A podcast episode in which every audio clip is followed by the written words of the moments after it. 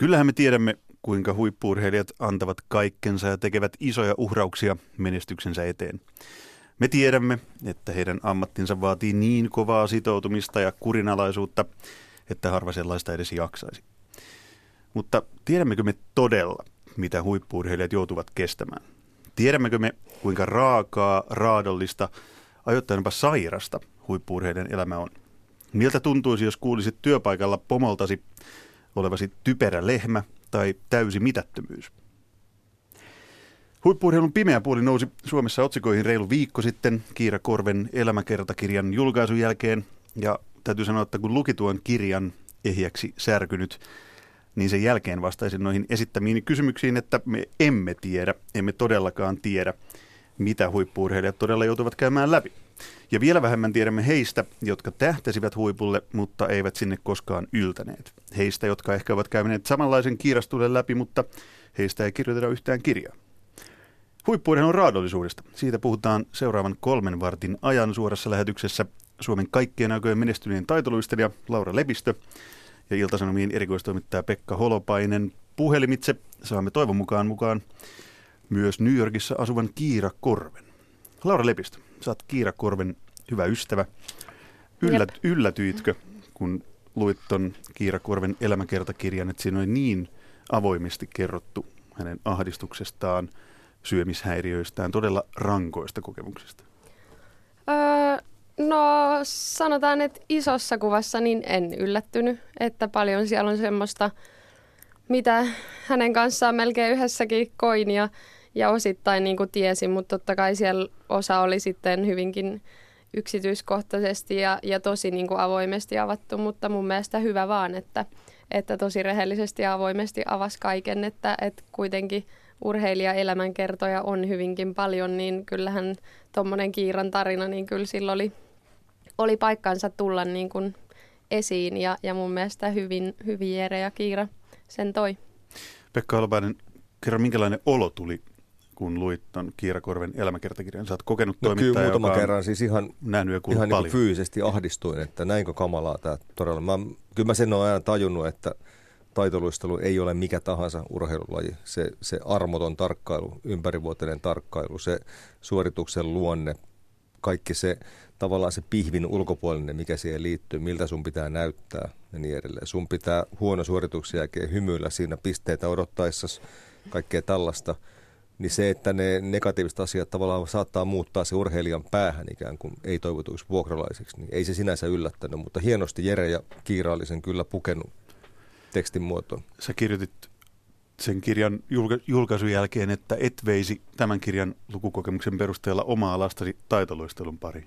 En, mutta on siinä muitakin syitä. Esimerkiksi hinta. Eli Susanna Rahkamon reaktio tietysti entisenä liitopuheenjohtajana on myös sitä, että jolla ei ole lajia aloittavia lapsia riittävästi, niin valmentajat ei pysty elättämään itseään. Tavallaan siinä on myös se harrastajamäärä, aina myös maksajamäärä. Ja taitoluistelussa aika monen teen potenssi vielä.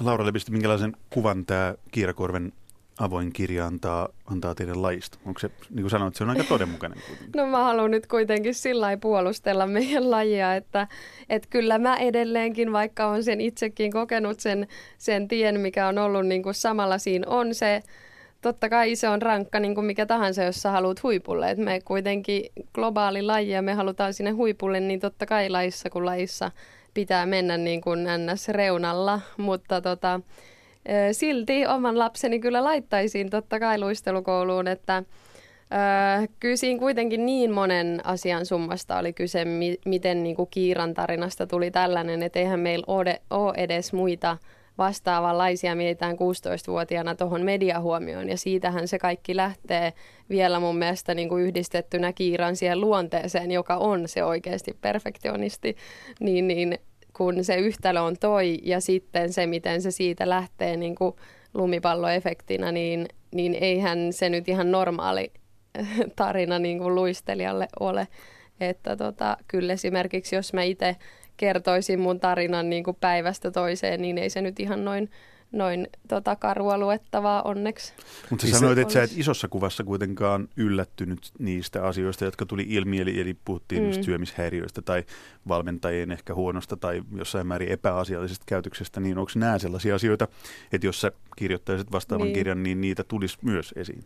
Öö, totta kai niin kuin joitakin asioita, mutta sitten ehkä isossa kuvassa mä tarkoitin sillä sitä, että koska mä tunnen Kiiran hyvin, niin kyllä mä tiedän minkälainen se on niin kuin luonteeltaan ja, ja totta kai elin sitä niin kuin osittain hänen kanssaan samaan aikaan ja oltiin samalla leireillä ja kisoissa ja puhuttiin niistä joistakin asioista myös yhdessä ja koettiin myös yhdessä, että siinä mielessä, mutta sitten totta kai ehkä jos mä vaikka vertaa mikä suurin ero omaan polkuun oli, niin se oli se jotenkin se pikkuhiljaa esimerkiksi lajin tuleminen myöhemmin, jolloin sä et ole ihan niin lapsi, kun se kaikki tulee sun, sun eteen ja sä oot niinku kypsempi ensinnäkin niinku siihen pyöritykseen. Ja sitten toisaalta myös se tukipiiri, että kyllä se sitten, että se on niinku mun mielestä tärkeintä varsinkin nuorelle urheilijalle, että sun niin kun, totta kai Kiiralla siis perhe oli enemmän kuin mukana siinä, mutta sitten just kun miettii, niin kun, että seuraavat on ne valmentajat ja henkinen valmentaja ja fysioterapeutti ja kaikki ne, kehen sä niin kun turvaudut siinä. Ja sitten myös se sun oma suhtautuminen ja luonne sinänsä, että sä sit pystyt irtautumaan siitä, koska sehän oli Kiiralla myös se yksi isosti kuormittava tekijä, koska on niin, niin kuin perfektionisti, niin ei pääse niin helposti irtautumaan siitä, jolloin sä et pysty vaikka joka päivä palautumaan siitä rasituksesta. Pekka Holopainen, öö, jotenkin tuntuu, että Suomessa tämä on aika uusi ilmiö, että urheilijat uskaltaa kertoa näin avoimesti. Mm. Avoimesti näistä kokemuksistaan, myös negatiivisista sellaisista. Pohjois-Amerikassahan tunnetaan paljon, paljon urheilijoita, jotka kertoo tähän tyyliin avoimesti ja mitään, mitään peittelemättä. Uskalletaanko Suomen huippuurheilu tästä vähän negatiivisesta, eikä ihan vähänkään ne pimeämmästä puolesta, niin puhutaanko siitä riittävästi? Tarkoitan se kirjamuodossa vai muuten? Niin, siis ylipäätään. Et, et, nythän me ollaan nähty, että urheilijat maailmalla, kansainväliset huipputähdet, Andre Agassi uransa jälkeen avaa koko Mm. kuvion. Hän vihasi Se- tennistä ja isä pakotti ja Se on tietenkin silti hänestä tuli maailman paras. on aika luontevaa tietysti, että joku henkilö, joka on nyt uransa niin kuin ihan topissa ja otan vaikka joku Iivo Niskanen, sieltäkin varmasti löytyy jotain heikkouksia tällaisiin. Se on aika luontevaa, että hän ei niin kuin ei tässä paljasteta. vaiheessa uransa halua heittää kaikkia kortteja tiskiin. Se, se, että ne säästetään sinne elämäkertaan, niin ei se johdu siitä, että se urheilija olisi rahanahne, vaan se saattaa olla vain pragmaattinen siinä asiassa. Sen mä sanon vielä, Laura, sulle tästä, että veisit oman lapsesi taitoluistelupariin, niin mä nyt sen verran väistelen tätä lajiväen heittämää raivon tulikiveä, että on myös... On, sä tunnet semmoisen tulevan on, on, myös tällaisia, on myös tällaista matalan kynnyksen taitoluistelutoimintaa, on seuroja, joissa lapsi voi käydä treenaamassa pari-kolme kertaa viikossa. Ei se kaikki tähtää samaan pisteeseen kuin Laura Lepistöllä. Mm. Ja siinä on, siinä on tietysti merkittävä ero. Eli taitoluistelussa tähtääminen maailman huipulle, taitoluistelussa tähtääminen siihen, että se on sulle harrastus. Totta ne kai, on totta kaksi kai. eri Mm. maailmaa. Ja nyt puhutaankin siis huippuurheilun raadollisuudesta ja muistakaa hyvät kuulijat, että se erotellaan täysin nyt siitä, että kun joku harrastaa Mm. lajia eikä tähtää siinä Mm, maailman huipulle. Mutta Laura Lepistö, oletko sitä mieltä, että, että näistä asioista pitäisi puhua enemmän ja avoimemmin, ettei ne olisi tällaisia kohupaljastuksia aina lainausmerkeissä, vaan että pystyttäisiin käymään Mm. nykyään hengenmukaisesti ehkä vähän avoimempaa keskustelua myös niistä kipeistä tai vaikeista asioista, jotka Niin. huippuurheiluun liittyy. No ehdottomasti ja mä oon itse asiassa tässä niin kuin triatlonisti Kaisa Sali, mä oon häntä auttanut jonkun verran tuolla niin kuin managerointipuolella ja tehdään hänen kanssa tosi paljon yhteistyötä ja hänen ja sitten uimari Hanna-Maria Seppälän kanssa ollaan nyt pikkasen lähetty tekemään semmoista alustavaa tota, kartoitusta, että olisiko nykyisillä nuorilla naisurheilijoilla kysyntää tämmöiselle, että siis ei muuta kuin, että niin nähtäisiin ja verkostotuttaisiin, eli sit, silloin niin me saataisiin tietää, että mitä asioita heidän on esimerkiksi hankala tietää tai mistä he ei osaa ottaa selvää tai ei osaa kysyä tai ei tiedä kenen puoleen kääntyä, niin semmoisia ollaan lähetty nyt tekemään, koska se on Kaisalle tosi semmoinen tärkeä aihe. Hänen on ollut moni, moni niin kuin esimerkiksi tuolta kestävyyslajien puolelta moni tyttöyhteyksissä, että kun on näitä haasteita ja niitä vaikeimpia hetkiä, että mitä silloin tekee. Että katsotaan, olisiko semmoiselle kysyntää ja alustavasti, mitä ollaan noita nuoria urheilijoita kontaktoitu, niin ehdottomasti on. Eli me, me niinku jotka nyt ollaan niin vähän ehtoon puolella ja jääty pois, niin, niin tota, selkeästi ollaan huomattu, että se on semmoinen asia, mihin ehkä Suomessa ei ole hirveästi panostettu. Ja sitten kun niitä haasteita tulee ja tyttöjä tippuu pois tai poikia ihan sama, samalla tavalla se on miesten urheilussa, niin sitten ne vaan vähän niin kuin jää ja ne yritetään hoitaa ehkä ne sitten loppuu, lopettaa sen urheilun, mutta miten niistä pääsisikin eteenpäin ja he pystyisivät jatkamaan sitä urheilua ihan samalla tavalla ja edelleen huipputasolla. Eli siis lisää tätä rohkeaa puhetta, jota Kiira Korbi kirjassaan, kirjassaan tuo esiin, niin kaivataan nyt ilmeisesti meillä on puhelinyhteys New Yorkiin, jossa Kiira Korbi on langan päässä. Tervetuloa mukaan suoraan lähetykseen. Kiitos, moikka moi. Täällä on kehuttu, kehuttu sua niin kuin maasta taivaaseen. Ja mä sanoin ennen kuin lähetys alkoi, että, että voisin sanoa, että sä oot tehnyt jo vuoden urheilukulttuuriteon puhumalla vaikeista asioista niin avoimesti ja suoraan. Niin kerro, että minkä takia sä uskalsit kertoa noin suoraan näistä asioista, näistä, joista useimmat huippuurheilijat kuitenkin vaikenee? Oh, no voi kiitos, toi kyllä lämmittää mun, mun sydäntä ja tota, no sen takia oikeastaan mä lähdin tuohon kirjaprojektiin, koska mulle itselle oli niin paljon antanut muiden urheilijoiden ja ihmisten ylipäänsä tarinat ja elämänkerrat ja, ja just ne sellaiset aika vereslihalle menevät, menevät tarinat, niin tota, olin saanut niistä paljon vertaistukea, voimaa ja inspiraatioa, niin sitten kun jotenkin elämä tarjosi tällaisen mahdollisuuden tähän kirjaan ja, ja sitten huomasi, että olipas tullut elä, elettyä melkoinen elämä, niin, niin sitten halusin lähteä siihen, siihen täysillä tavallaan ja, ja sillä idealla, että voisi sitten antaa, antaa muille sitä samaa, mitä oli itse saanut joskus muiden tarinoista. Tämä kuulostaa hienolta. Tota, osaatko sanoa, että miksi näistä asioista, niin kuin Laura Lepistö äsken tämä sanoi Suomessa, että ei ehkä ihan riittävästi puhuta? Mikä se selitys voisi olla? Uh, no, kyllä niihin varmaan liittyy aika paljon häpeetä jotenkin niihin asioihin. Että, ja sitten toinen on se, että, että niistä ei olla sille tietoisia e, niin kuin monista asioista, muutakin on kysytty, että miksi et sä puhunut silloin, että sulla oli tällainen tällainen olo tai ongelma, niin ei aina se urheilija ole siinä tilanteessa että itse jotenkin tietoinen, että miten huonosti voi, niin toisaalta ei oikein lähipiirikään voi huomata sitä, jos se urheilija itse sitä yrittää kauheasti peitellä. Niin, ja on... sitten ehkä just sen peittelyn taustalla on se jotenkin se semmoinen, en tiedä onko häpeä oikein sana, mutta sellainen tunne, että et, et on ainoa tai yksi ainoita, jolla on tällaisia tällaisia ongelmia ja jotenkin sellainen, että et on väärin tai on jotenkin huono ihminen, kun on tällaisia vaikeuksia. Täällä on Ilta-Sanomien erikoistoimittaja Pekka Holopaisen sormi pystyssä. Hän haluaa kysyä sinne New Yorkiin jonkun kysymyksen. Ole hyvä, Pekka. Joo, terve Kiira. Joo. Kysymys on Moi. se, että minkä takia nämä tällaiset sanotaan aika traumaattiset urheilutarinat, mm, sun kirjan sisältö osittain on aika jopa ahdistavaa luettavaa, niin minkä takia ne niin kovin usein liittyy naisurheilijoihin, jotka pyrkii huipulle lajissa, joka vaatii todella kovaa painokuria? Uh, no mä en kyllä ihan allekirjoita sitä, että tämä liittyisi vaan, vaan naisurheilijoihin. Että ehkä, ehkä tota, vaikka Andre Agassikin tarinan luettua tai, tai Ian Thorpin tai kenen tahansa, niin kyllä tämä mun mielestä koskettaa, koskettaa monia eri lajeja sukupuolesta riippumatta, mutta kyllähän näissä meidän taitolajeissa, missä sitten on just estetiikka ja, ja painolla on tosi paljon väliä, niin on, onhan ne omat ongelmat, että et en oikein tiedä. Ehkä siinä on sitten, voihan siinä olla vähän sitä, että, että jotenkin tyttöjen on jotenkin vielä vaikeampi. En tiedä, jotenkin kun se imago taitoluissa, se perus imago ja siellä jäällä ollaan niin kauniita ja heleitä ja kevyitä ja hymyileviä, että sitten tavallaan helpolla tulee huomaamatta se fiilis, että täytyy tavallaan olla siinä muotissa koko ajan. Kerro, minkälaista palautetta sä oot saanut tästä avoimesta kirjasta, jos rohkeasti kerrot asioita niin positiivisia kuin negatiivisia? Minkälaista palautetta on tullut?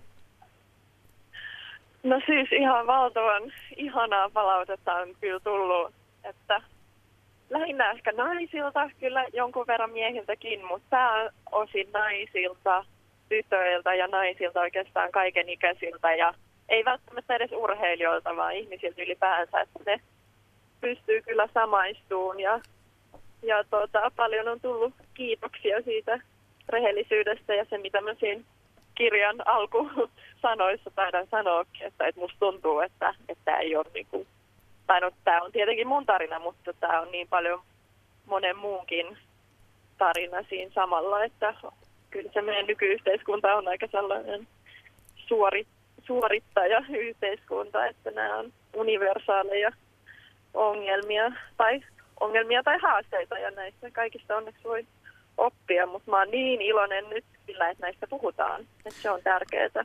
Niin, täällä Laura Lepistö nyökyttelee ja, ja elää, elää tässäkin mukana, niin kuin olette Moi Kiira. kilpasiskoina. Tämä on, tämä on hauskaa nyt. Kohtaatte miten pitkän tauon jälkeen? No kyllä, Kiiran tuolla kirjajulkkareissa nähtiin niin, viimeksi, totta. mutta sielläkin aika pikaisesti. Joo. Niin, tämä Laura, Laura Lepistö Ihana siis. Niin. ymmärsi, ymmärsi hyvin, että, että nämä asiat oli nostettava esille ja, ja, ja äsken totesi tässä lähetyksessä, en tiedä ehditkö kuulemaan, että hänkin kirjan lukiessaan totesi vähän, että, olisipa tiennyt ehkä vielä vähän enemmän joistain asioista. Eli kyllä tämä Mm. avoimuus on se suunta, mihin nyt halutaan ilmeisesti joka, joka suunnassa mennä. Niin, ja se on kyllä tosi mahtava, mahtava suuntaus. Ja tota, mutta joo, oli tämä pelottava projekti mullekin, tämä kirjaprojekti, vaikka tää, nyt tuntuu, että, että se oli todellakin sen arvosta, mutta täytyy sanoa, että oli mullakin niitä epäilyksen Kerro, mi- ja niin millä kuin- tavalla se oli pelottava projekti? Uh, no, siis jotenkin se, niin kun, että kun tietää, miten paljon sanoilla on merkitystä ja sitten sit kun mä niin kun heittäydyn niin avoimesti mukaan, että sitten puhun myös mun rakkaista ihmisistä, niin valmentajista ja vanhemmista ja kaikesta, niin kuin, että sitten tavallaan mä olisin ehkä halunnut jotenkin vähän silotella enemmän ja pehmennellä, mutta sitten ei, että sitten ei, niin tää ei tule auttaa niin paljon ihmisiä, että se niin kuin, siinä mä onneksi sain tukea ja tsemppausta ja olen tyytyväinen, että en, en lähtenyt sitä sitten käsijarrua painaa liikaa, mutta se on kuulemma tosi tyypillistä, mitä mä oon kuullut, että kun ihmiset tekee elämänkertaa, että siinä helpolla tulee sitten se viime, viime, viimeinen tota, käsijarru aina. Se oli ihan mahtavaa, että et painanut käsijarrua tai laittanut sitä pohjaan, koska nyt ö, täällä saadaan sitä tärkeää keskustelua aikaa, mitä täälläkin nyt käydään. Uskotko sä, että se lajikulttuuri, vaikka taitoluistelussa tai nämä epäkohdat, niin että nämä asiat saadaan muuttumaan sillä, että ne tuodaan esille ja niistä keskustellaan?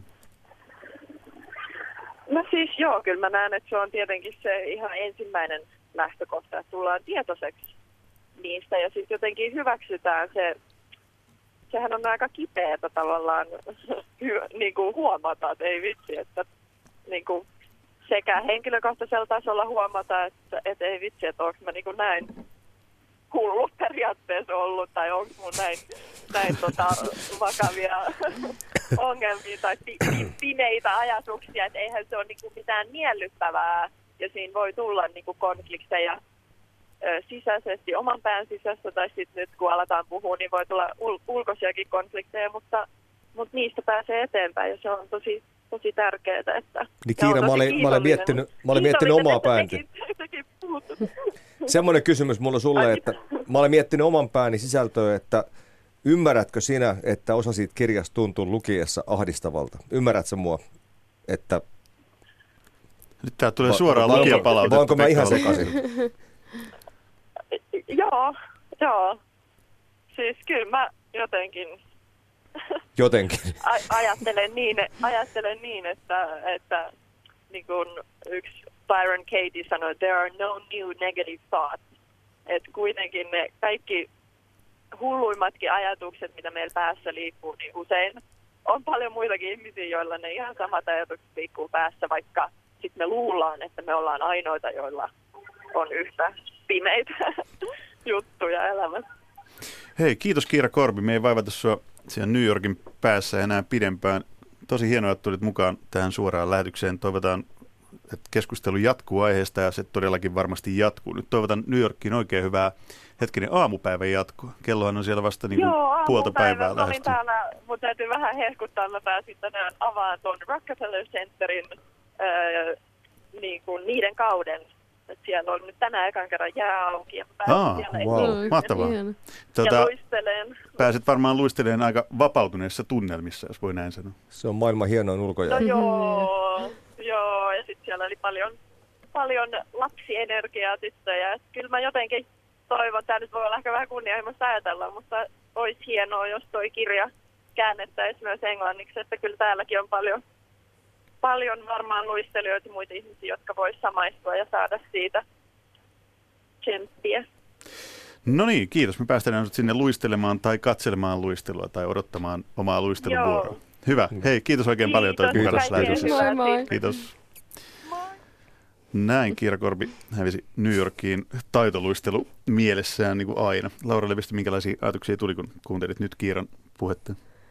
No ei siis ihan niitä samoja vaan, että kyllähän mäkin, kun mä, mulla on vielä ihan pieni siivu kyllä luettavana siitä kirjasta, mutta tota, lähestulkoon kokonaan on sen lukenut, niin kyllä siinä samalla tuli niinku naurovedet silmissä jotain niitä meidän juttuja, mutta sitten samalla niinku välillä ihan niinku sille jotenkin nousi tunteet pinta ja sitten välillä se semmoinen kauhistus, että voi ei ja miten mäkään en osannut tuohon sitten jotenkin tai huomata sitä paremmin tai muuta, mutta, mutta tota, Tuossa nousi esiin se, että puhuttiin, onko tämä erityisesti niin nuorten naisten tai perfektionisti, luonteeltaan perfektionististen naisten ongelma, mutta Pekka Holopainen on kirjoittanut Janne Ahosesta kirjan Kuningas Kotka ja vähän sitä selailin tuossa ja luin, että Janne Ahonenkin kertoo, että kun puhuttiin näistä syömishäiriöistä, että hän joi jossain vaiheessa vain kahvia ja energiajuomaa, eli siis diureetteja, jotta kusi lentää, tämä suora lainaus Ahoselta. Ja olisi mahdollisimman semmoista syvän keltaista, että se ei vaan vahingossakaan vettä elimistössä. Hmm, tämä kuulostaa jotenkin vastenmieliseltä. Nyt Niin mulla tulee se kuulostaa. ahdistava olo, mikä sinulla tuli niin. Niin. Kiirakorven kirjaa lukiessa, niin onhan tämä myös muihin lajeihin On. riippuvaa. Siis tämä painonhallintaongelmat näissä lajeissa, joissa paino On- merkkaa on, niin ja- paljon. Ja onhan niin kuin mäkihypyssä lähti iso sääntömuutoskin, kun ilmestyi Sven Hannavaldista eräs tietty valokuva, missä hän Se oli surfilaudan kanssa. Se oli hän aivan karmiva. sellaisia kuvia, mitä Bergen-Belsenistä mm. Auschwitzista otettiin vuonna 1945, eli ei totta kai siinäkin lajissa ole näitä ongelmia ollut. Siellä on nuoria poikia, jotka syö päivässä yhden lumipallon ja salaatilehden, niin ei se kovin terveen pohjalla sekään tietenkään ole. Niin jos kysytään vielä, että kuinka raadollista huippuurheilu pahimmillaan onkaan, niin kyllä mulla tulee mieleen se Sven Hannavaldista otettu kuva. Se oli aivan järkyttävä. Niin ja jotenkin, kun mekin ollaan noista niin kuin nuorten naisurheilijoiden asioista juteltu ja myös asiantuntijoiden kanssa, niin siellä on selkeä se niin kuin viesti, että ei tämä todellakaan mitenkään vain naisten juttu. Ja miesten urheilussa se on jopa niin kuin isompi tabu, että siitä hyvin niin kuin siitä ei puhuta ollenkaan. Ja sitä niin kuin todellakaan. Ja se on jotenkin jopa ihannoitavaa vaan, että, että niin kuin mies on jotenkin mahdollisimman rasvattomassa ja fitissä kunnossa ja sitten naisella se ehkä näkee, he, näkyy helpommin, että hei toi ei ehkä ole terveellistä, mutta eihän se siellä miestenkään puolella ole, että, että ehdottomasti niin kuin myös, myös miehillä on sitä.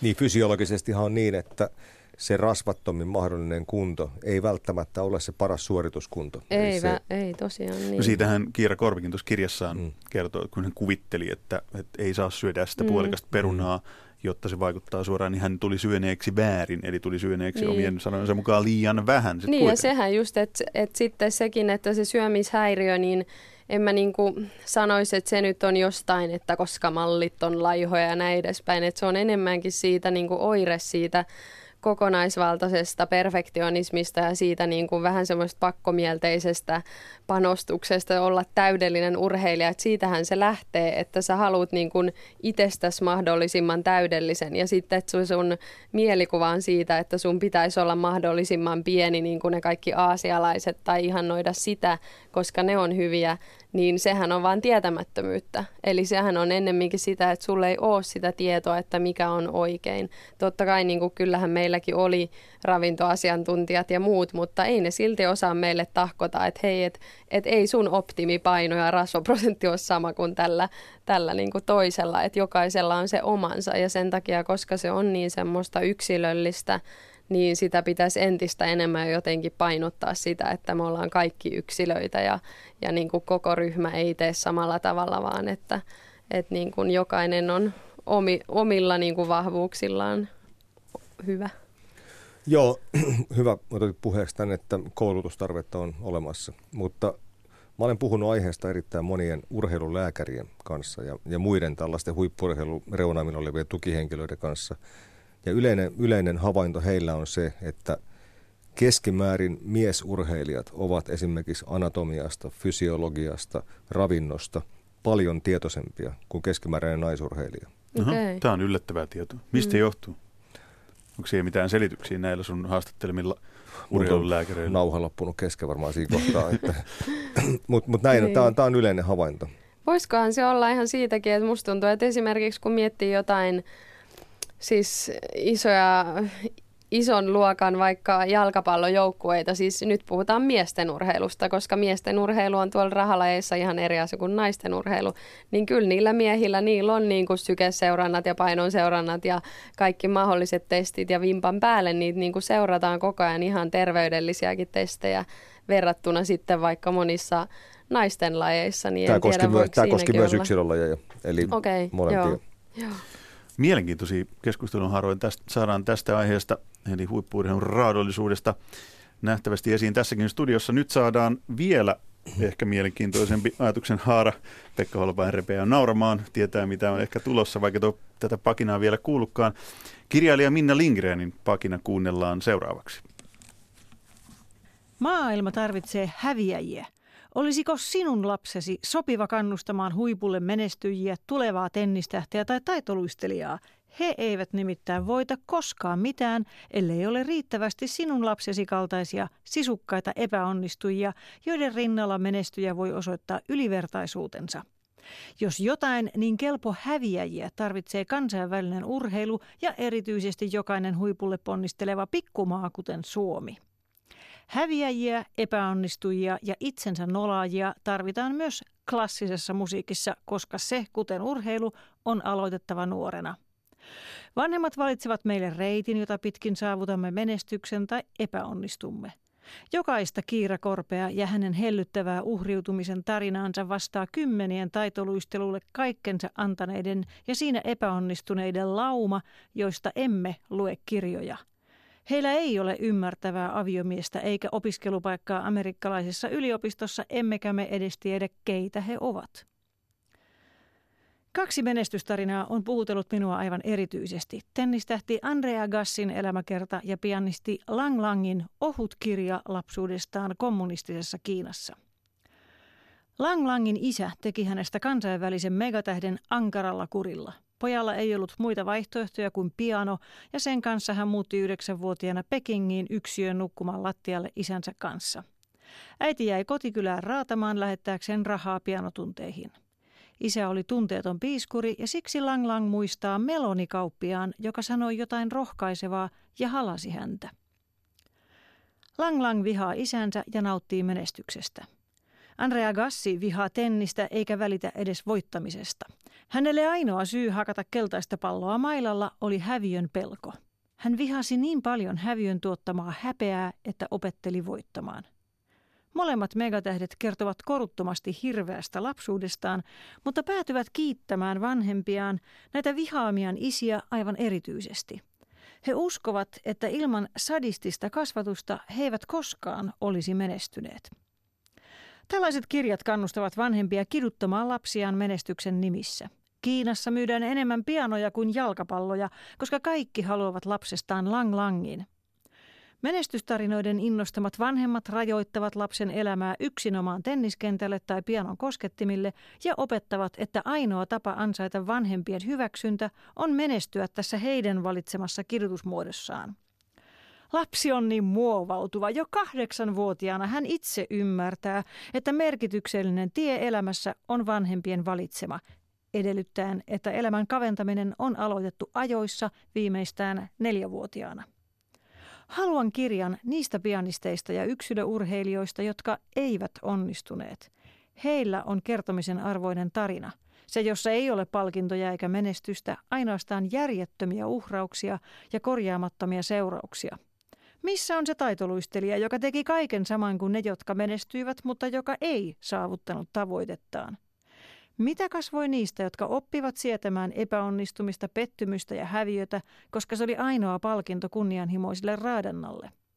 Missä ovat he, jotka maksoivat muiden menestyksen?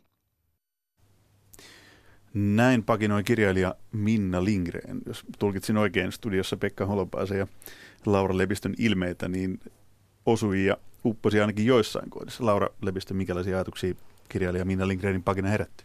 Mm, no joo, kyllä sille ajatus lähti rullaamaan varsinkin tuosta, kun miettii niin kuin sitä omaa polkuakin, että kyllähän siellä niin kuin oli tosi paljon sitä raadollisuutta ja sitä, niin kuin mitä aina vähän sille ajatteli, että mekin aina luistelijoiden kanssa vähän niin kuin yhdessä, varsinkin maailmalla sitten, kun oltiin ihan huipulla, niin vähän niin kuin rivien välissä aina sit unelmoitiin siitä seuraavasta elämästä, joka tulee sitten kaiken jälkeen. Sitten kun mä lopetan, niin mitä sitten voi jo tehdä ja saa tehdä. Että nyt kun mä jaksan vielä tätä. Mutta sitten samalla kun nyt kun sitä katsoo taaksepäin, niin totta kai se niin kuin loppujen lopuksi antoi niin paljon enemmän kuin mitä se otti, niin sitten näkee just sen, että, että joo, totta kai mullakin niin kuin se oli sitten, että, että se päättyi hyvin, että sitten se loppu meni hyvin ja tuli menestystä ja sai siitä niin kuin sen, mutta sitten samalla sitä on niin kuin, katsoin sitä vaakakuppia, että kuinka paljon nyt ne niin kuin mitskut siellä tuntuu, kun sä olit siinä palkintopallilla versus sit se koko muu niin kuin, polku siihen, mitä kaikkea siellä tapahtuu ja mitä niin kuin, tälleen vasta vanhemmiten ymmärtää, että mitä kaikkea se on niin kuin mussa ihmisessä tehnyt ja miten nyt mä oon erilainen kuin mitä mä olisin muuten ja miten se on kasvattanut mua ja maailmankatsomusta ja ihan kaikkea ja miten mä jotenkin suhtaudun ihan miten tahansa nykyään, niin, niin kyllä sen niin kuin huomaa siinä, että vaikka sitä menestystä ei olisi tullut, niin en mä nyt silti olisi niin kuin ikuisesti katkera, että mä kävin sen polun, jossa välillä oli myös, myös vaikeampia Eli sulla ei ole siis Lang Langin tai Andre Agassin kokemuksia No ei. historiassa. Luojan Niin. kiitos sentään, ei näin. Pekka Niin kuin. Minna, Minna kysyi tässä niin kuin, tota, urheilua demonisoidessaan lainausmerkeissä. Hän kysyy, että mitä kuuluu niille, jotka eivät onnistuneet taitoluistelussa. Ja niistä ei ole kirjoitettu kirjaa, koska kirjoitat Mut- heistä kirjan. Mutta nythän meillä on henkilö, joka voi kertoa. Eli sanotaan, että silloin kun sä olit vaikka 15-vuotias, niin montako tyttöä mm. sun treeniryhmässä oli? No kymmenen, No onko ne kaikki muut vetämässä piriin nyt Suvelassa vai?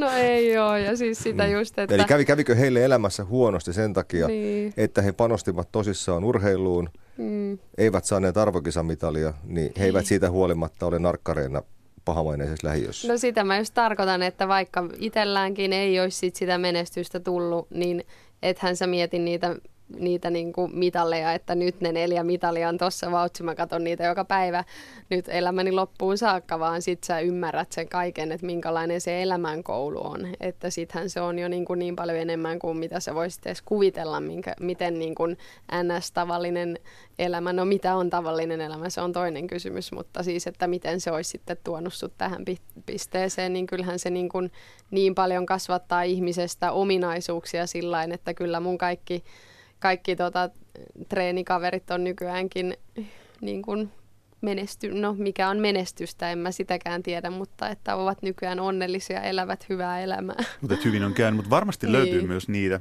joista Minna tässä tietysti pakinan keinoin, eli äärimmäisen karrigoinnin kautta puhuu, eli siis jotka on satsanneet valtavia määriä huippuurheiluun, niin kuin vaikka sinä Laura Lepistö, Mm. tai niin kuin Kiira Korpi, jotka on kokenut samanlaisia asioita, mistä vaikka Kiira Korpi kirjoittaa, mutta ei ole koskaan saanut sit sitä palkintoa tai ei ole päättynyt asiat hyvin. Ja nyt tässä mentiin hyvään suuntaan keskustelussa mun mielestä, niin että mietitään, että mikä se onkaan sen huippuurheiluun satsaamisen ja sen korkeamman mahdollisen tavoittelun Mm. se tärkein asia. Laura Lepistö Mm. sanoi, että että vaikka on niitä mitaleita, arvokisamitaleita, mm. saat Suomen kaikkea aikojen menestyneen taitoluistelija, niin ne ei olekaan se juttu. Mm. Mm. Se, se ihan kaikkein tärkein juttu. Niin, ja Vaan nyt, kun, se on- Niin, no siis nyt kun mä katson, niin se on se koko niin kuin koulu, mikä se on ollut, siis elämän kouluna, että jotenkin jos mä mietin tänä, tänä päivänäkin mun arkea, mä oon esimerkiksi yrittäjä, joka on välillä oikeasti kyllä se niin kuin välillä on pitkää päivää ja saa sen jaksamisen kanssakin välillä olla tarkkana ja näin.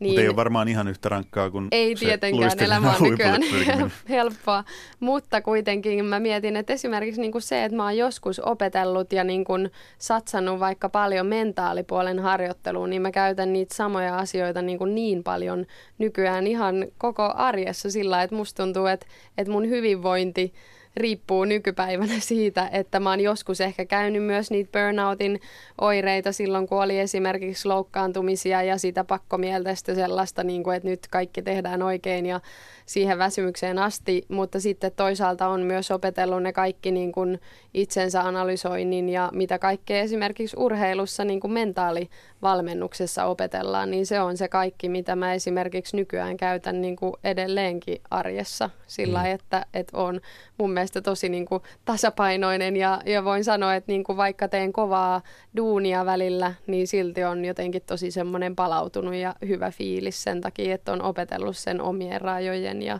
oireiden tunnistamisen ja itsensä analysoinnin, niin sekin on semmoinen yksi konkreettinen asia, mitä mä oon sieltä oppinut tähän päivään, mikä ei ole mitenkään menestyksestä johtuva. Niin nostamatta Lauraa jalustalle, niin mun on sanottava, että mun on vaikea kuvitella mitään hirveämpää tilannetta kuin että on talviolympiakisojen taitoluistelun vapaa-ohjelma. Ja sun pitää onnistua siinä. Se, siis se on katsotuin tapahtuma kisoissa, ne, ne paine. Mä uskon, että sellainen ihminen, joka sen suorittaa kunnialla, niin hänellä on mahdollisuuksia menestyä jossain muussakin pyrinnöissä elämässä, ainakin paineisentokyvyn puolesta. Tämä on se mun seuraava kysymys tässä ajatellaan jopa hämmästyttävän paljon samalla tavalla. Mä olin kysymässä, että onko se vaatimustaso huippuurheilussa niin, kuin niin kun se on viety just tänne, mitä Pekka Holopainen kertoo, paitsi fyysinen, niin myös mentaalinen. Kaikki pitää olla just eikä melkein paikallaan. Ja kilpailu niin äärimmäisen kovaa, niin jopa ne, jotka pääsee siinä huipulle, niin se on niillekin edelleen äärimmäisen raastavaa, raskasta niin kuin päivästä toiseen. Tämä Kiirakorven kirja hyvin mm. kuvaa sen, että hän pääsi sinne huipulle, maailman huipulle, voitti mitaleita, mutta sitten ei kuitenkaan kestänyt sitä, mikä siellä mm. oli. Onko huippuurheilu nykyään, koitan tiivistää, niin, niin raakaa puuhaa, että vain niin kuin ääriharvat jaksaa ja kestää sen? Mm, no, siis en mä tiedä, onhan se niinku urheilussa my, my, myös niinku missä tahansa, on se sitten, haluat sä olla musiikissa tai liike-elämässä tai missä tahansa maailman paras, niin ethän sen, eihän siellä nyt jokainen ole, joka tarkoittaa sitä, että sun pitää niin kuin tehdä aika paljon asioita paremmin kuin joku muu. Ja saat niin kuin jotenkin niin siinä, että sä teet joka päivä jotain paremmin kuin joku muu. Ja sitten jotenkin mä näkisin sen niin kuin henkisen vahvuudenkin, niin se henkisen vahvuuden tärkein asia on se, että, että sä siedät sitä joka päivästä pientä semmoista niin kuin painetta. Eli että kun joka päivä pitää olla hyvässä tikissä ja sun pitää antaa aina parhaa siellä, siellä treenissä, niin se, että, että sulla on niin kuin se arjen kaava oikein. Eli sitten esimerkiksi vaikka Kiiran tapauksessa, niin ehkä siinä oli sitten se, että se ei päässyt palautumaan aina siitä päivän niin kuin henkisestä ja fyysisestä stressistä, koska se ei päässyt niin kuin irti siitä, sillä, sillä koko ajan jäi se stressi sinne pyörimään. Niin sitten esimerkiksi jos mä mietin itseäni, niin mulle se merkittävä ero oli se, että et mul, mä en ole ikinä ollut perfektionisti ja, ja välillä se olisi ehkä tehnyt ihan hyvääkin, että olisi ollut enemmän. Ja välillä sitä opettelin ja olin myös niin kun niitä samoja juttuja tuli esiin, mutta tota, mä sitten pääsin, kun mä näin poikaystävää tai kavereita, niin sitten mä en todellakaan halunnut edes ajatella niitä luistelujuttuja. Mutta se oli niinku se ero, että et sun on pakko päästä siitä, koska päivässä ne treeniajat on ne tärkeimmät. Sun pitää olla aamulla tikissä ja sitten sun pitää olla illalla ja sitten kaikki muu suunnitellaan sen mukaan. Ja siihen pitää suunnitella myös se, niinku se lepo ja ns. rentoutuminen, niin se on jotenkin, ja sitten totta kai on erikseen ne kilpailut, mutta sitten se on se oma kaavansa, mikä kenellekin toimii siellä, ja toisaalta se, mikä näkyy siellä, on yleensä se ns. keskivertotreeni, kunto, mitä sä pystyt tekemään semmoisessa perussuorituksessa. Totta kai on sitten epäonnistumiset ja onnistumiset, mutta yleensä se on se treenikunto, joka sitten keskimäärin näkyy siellä, mitä sä teet siellä niin kuin kovassa paikassa. Niin, tuota, sitten kaiken kunnia Laura, niin sulla on myös ollut se onni, että sä oot ollut todennäköisesti jossain määrin hieman onnekkaampi kuin aika moni muu. Mm. Se voi olla geneettistä. Mitä, mitä se, se, tarkoittaa? se voi olla vaikka hyvät geenit, en tiedä onko perheessä vaikka ollut taustaa nopeusvoiman lajeista. Mm. sä oot onnistunut välttää tietyt vammat tiettyyn aikaan, mikä olisi voinut olla hyvin kriittisiä. Sä oot, sä oot saattanut asua mm. lähellä jäähallia. On moni tämmöisiä asioita, jotka tavallaan liittyy tähän huippurheilun raadollisuuteen, että joillekin se vaan ei ole mahdollista. Mm. Niin ja sekin on mm. omalla tavallaan raadollista. Raadollisuudesta on puhuttu, puhuttu nyt kohta 45 minuuttia. Toivottavasti kuulijat olette saaneet kuvan siitä, mitä kaikkea se huippuurheilun raadollisuus tarkoittaa. Mä pakko kysyä Pekka Holopainen, että tämän keskustelun jälkeen niin joko uskallat viedä lapsesta taitoluistelun pariin? Se on jo pikaluistelussa, ne ei mahdu enää, ei mahdu toista. Ei sekään huono valinta. Paljastettiin. Laura Levisti, mitä sanot pikaluistelun valinnasta Pekka Holopaisen lapselle? Öö, no Poutala Mika on sen verran hyvä mun ystävä, että ihan mielelläni sille tota, povaan seura- seuraavia seuraajia. Eli, eli mun täytyy seuraavaan ohjelmaan Pekka Holopaisen seuraksi ottaa Mika Poutala, niin sitten pääsette hiomaan vielä, vielä näitäkin, ja Mika voi kertoa sitten niin omat raadulliset kokemuksensa sitten pikaluistelun puolella, niitäkin nimittäin riittää. Puhetta voitaisiin jatkaa vaikka aamuun asti, mutta kello tikittää siihen malliin, että urheiluhullujen anti on tällä kertaa tässä. Jatketaan keskustelua eri aiheesta jälleen ensi maanantaina.